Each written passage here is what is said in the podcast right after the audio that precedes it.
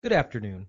This is Greg Lois. I'm an attorney and the managing partner of the Lois Law Firm. We are a New York and New Jersey uh, workers' compensation defense law firm, 21 attorneys defending employers in New York and New Jersey.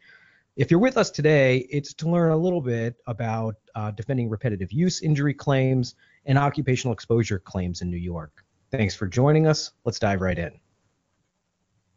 New York recognizes three essential uh, injury types, and those could be physical traumatic losses, and we typically think of those as specific accidents.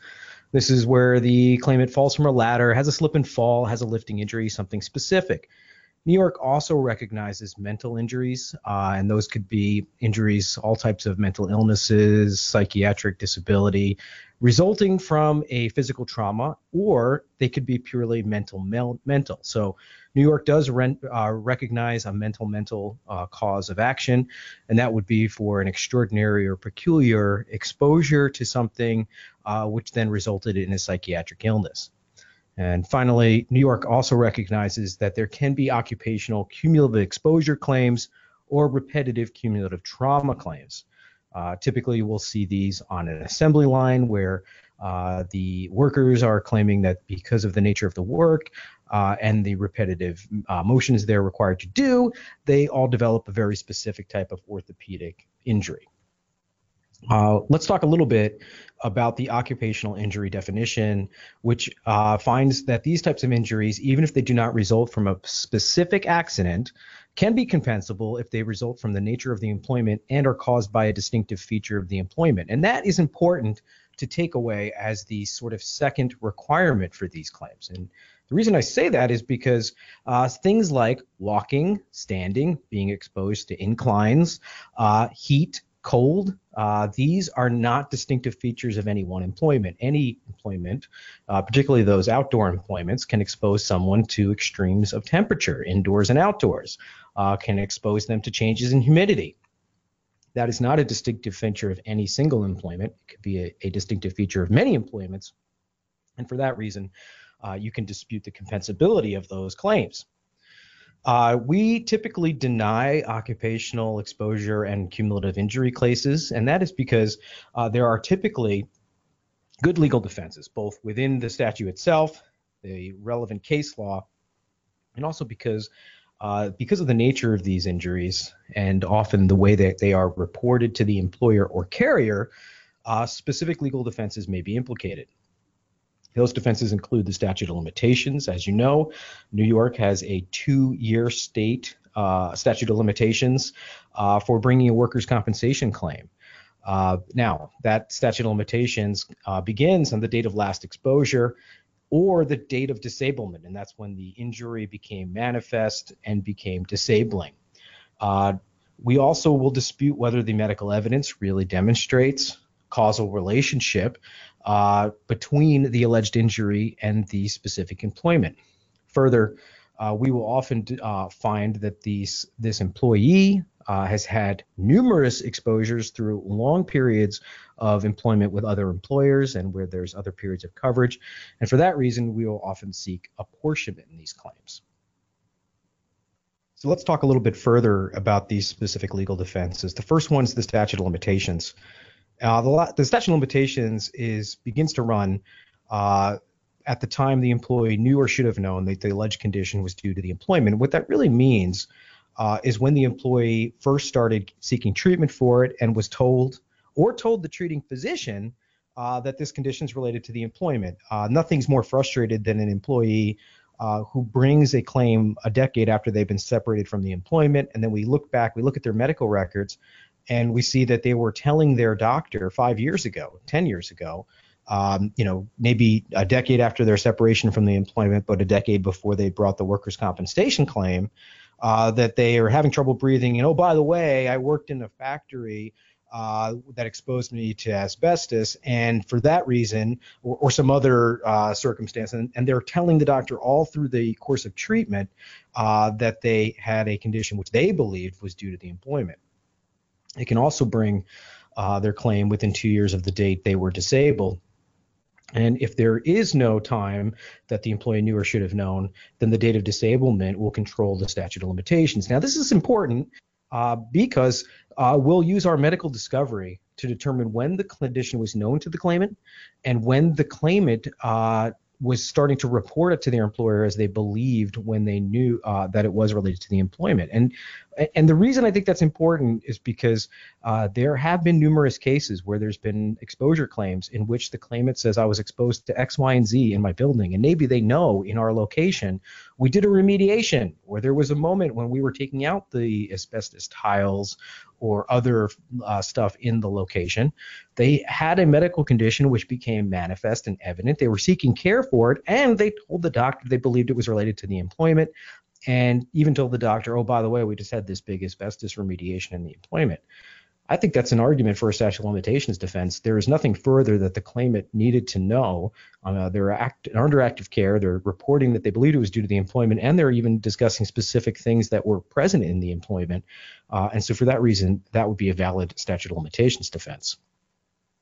Uh, the date of last exposure is generally the date the employee first lost time from work or the last time they worked there.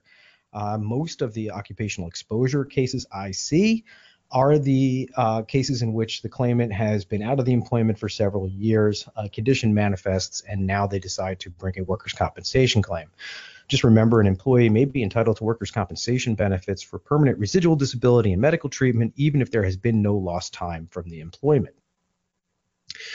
When we're considering whether or not there is actual exposure, I always caution my clients uh, to consider, uh, particularly in cases where the employee has not been in the employment for years and years and years, or maybe we don't even have that location anymore. We shut the location down 10 years ago, and now we're starting to get uh, claims from this location.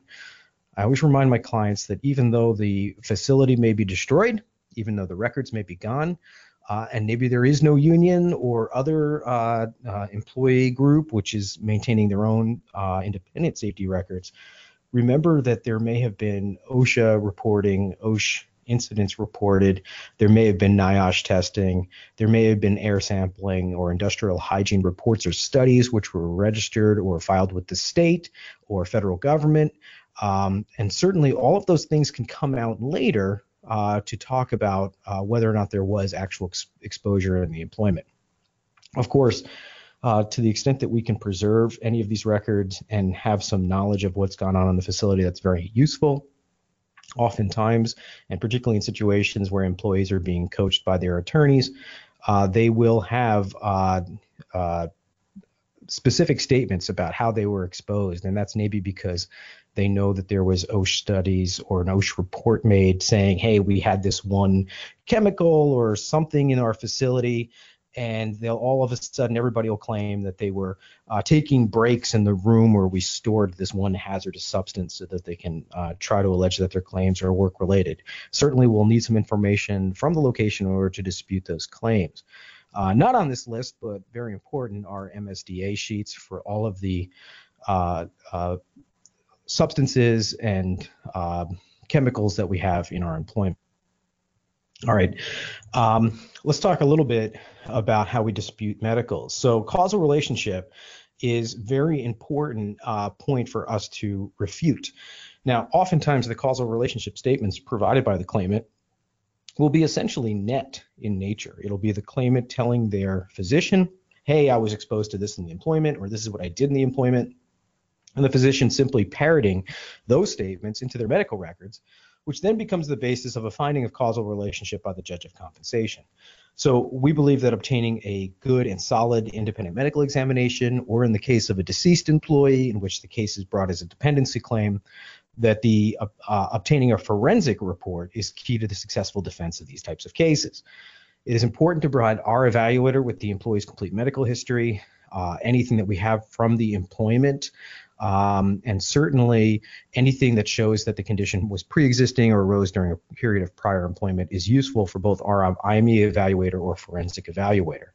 Again, yeah, the burden will then fall to us once the judge has found that there is prima facie medical evidence of a causally related condition to refute this. And frankly, uh, the judge will simply accept the net opinion of the claimant's physician, because oftentimes the treating physician will be treating the claimant years after they've been departed from the employment, or if they're still working for us, and just simply accept whatever the claimant says, and they'll simply uh, accept it and say, "Oh, the claimant says they did this, that, and the other thing in the employment, and now they have uh, elbow tendonitis. Well, it must be related." There's nothing more net than that statement. It's just simply adopting the claimant's uh, complaints and then saying this is my uh, finding. So for those reasons, we do believe an IME is necessary to dispute these findings. Okay, apportionment. Another use of the IME may be to uh, provide grounds and an argument and a basis for us to argue for apportionment. Section 44 of our workers' compensation law states that where the last employer is found liable, they may seek apportionment from prior employers uh, who exposed the employee to the same condition uh, or uh, environmental uh, circumstances which led to the alleged occupational disease. Um, remember, of course, that OSIS injuries like silicosis are not apportionable and can be found directly against the last employer. Let's talk about some tactics for defending these cases, and let's get into some specifics. Uh, remember, uh, most workers' compensation occupational exposure claims and repetitive use injuries should be disputed and denied. And the reason for this is because the burden falls upon the claimant to demonstrate that the employment effort was extraordinary and uh, peculiar to that employment and led to this condition. Remember, the natural effects of aging, uh, the natural deterioration of joints is not compensable. I have employers who accept cases from claimants who say, well, I've got bad hips and it's because I walk around from station to station during the day. Well, you walk in any employment, any facility, there's nothing specific to this employment uh, that exposes you to additional uh, uh, uh circumstances that could lead to that condition, and therefore that case should be denied. So, most workers' compensation cases in New York involving occupational exposures, alleged repetitive use, uh, should be denied, which means they go onto the rocket docket. Uh, New York has a what we're calling a rocket docket uh, because it is an extremely short period of time from when a controversy is raised by the employer or carrier to the final decision in the case. And it's approximately 60 days if every single landmark in a rocket docket case is actually met. Um, statistically, when we deny a case within 28 days, uh, again, that's statistics provided to us by the Workers' Compensation Board. The matter will be listed for what's called a pre-hearing conference. At that pre-hearing conference, uh, the judge will hear both sides and attempt to limit the proofs. The matter will then be sent down for testimony. Uh, the testimony must conclude uh, within 60 days and a decision in, rendered by the workers' compensation law judge. So, very short period of time. Our goal, of course, is to remove the case from the rocket docket. It never inures to the benefit of the employer uh, or any party really seeking to obtain the truth and present proofs, and particularly in cases involving complex issues of causation and exposure, uh, to have the case on the rocket docket. So, first step one is for your defense attorney to invoke uh, Section 38 of the rules and argued that the case should be removed from the rocket docket because it is complicated, involves alleged occupational exposure, and therefore is not appropriate for a quick adjudication. Next, there needs to be a consideration and as a real circling of the defense team, and this would be uh, people from the employment location, co-employees, supervisors, managers. We really want to take a, a thought about whether or not the claim makes sense and if it can be defended on exposure. Um, my default position, of course, is to take the defense position on exposure and require the claimant to demonstrate their uh, actual exposure. However, I do have some employers um, who will say, Greg, look, uh, due to the nature of our work, we do expect a certain percentage of our workforce to develop a repetitive use condition. And for that reason, we accept maybe an elbow claim or risk claims uh, based on that because we've just seen that incidence in our employment. And they have a strategy in place to get quick uh, good, excellent medical care in place for those employees and get that matter treated. Really, what I'm talking about is cases in which the exposure is really tenuous and the claims are really vague and subjective, or where we've reviewed the claims and the medical records and the claimant is really exaggerating or magnifying their alleged exposures in order to try to pull something in from their personal uh, health history or something that could potentially be congenital and make it uh, uh, workers' compensation uh, compensable. So, uh, really considering that and then making that determination as a group and thinking about uh, how best to defend the cases. Um, in death cases, and many of these claims come about post death uh, as dependency claims, remember that in every accidental death, uh, every unexplained death, every suspicious death, there's going to be a autopsy. Uh, where there is an autopsy, of course, we, the employer, can get an independent one. But in occupational exposure claims or claims in which the claimant succumbs to a respiratory uh, distress or they've had a long history of cancer, which they finally succumb to, uh, there's rarely an autopsy. So in most of my dependency claims that involve occupational exposures or alleged occupational exposures, there is no autopsy. So what we're doing is getting a forensic evaluation done. Um, in the uh, typical case, we're going to help the employer and carrier select the appropriate independent medical evaluator. Uh, we are going to prepare, I, I, prefer to prepare the IME cover letters. Uh, we want to make sure that we are putting everything out there in terms of the claimant's full and complete medical history so that our evaluator has enough information to base their opinion on and have it be reasonable. Uh, in the forensic situations, I'm going to be communicating with the forensic evaluator uh, because remember, those are not subject to the same limitations on communication between defense counsel and the uh, forensic evaluator. And I'm going to request advice on how I should best cross the uh, treating physician, uh, where the weaknesses are in that physician's often net opinion. And finally, we will sometimes consider the impartial expert. New York does uh, maintain a impartial expert board uh, these physicians are allegedly impartial, um, and where there are issues where the judge really has problems determining which expert, uh, the expert, for example, called by the defense and an expert called by the claimant is most credible, they can, of course, uh, appoint an impartial expert. Uh, my uh, review of the impartial expert list uh, is that it is skewed towards physicians who I think are more paternalistic or more claimant friendly. Uh, however, that is something to be considered as to whether that would be useful for furthering the defense of the case. All right. Um, you know, thinking about how we're going to handle the case and um, queue it up best uh, to be resolved through the litigation process. Uh, remember that you have the opportunity to try these cases all the way to judgment. And that's important to consider because uh, sometimes, and particularly in these types of matters, they're complicated. Uh, we're going to have expert witnesses, sometimes forensic expert witnesses. And remember that in New York, uh, appealable issues obtain the tactical advantage of an appeal that stays the payment of any money, which gives us a leverage point or a point to consider uh, when it comes time to try to resolve or settle these cases. Of course, these claims can be dismissed and there are various reasons for them to be dismissed: uh, statute of limitations grounds, notice grounds, uh, lack of causal relationship grounds, etc. More typically, these matters are resolved by way of lump sum dismissal. New York allows for a settlement compromise with a complete release of future medical and any other uh, benefit, uh, including death benefits, which would be uh, pursuant to Section 32. Of course, in the circumstance where the claimant has uh, not is alive, uh, this is the absolutely the best way to go in terms of resolving the matter, and you'd be looking for a lump sum dismissal. All right, I hope this was useful. Uh, we went through this topic, which could be complicated pretty quickly.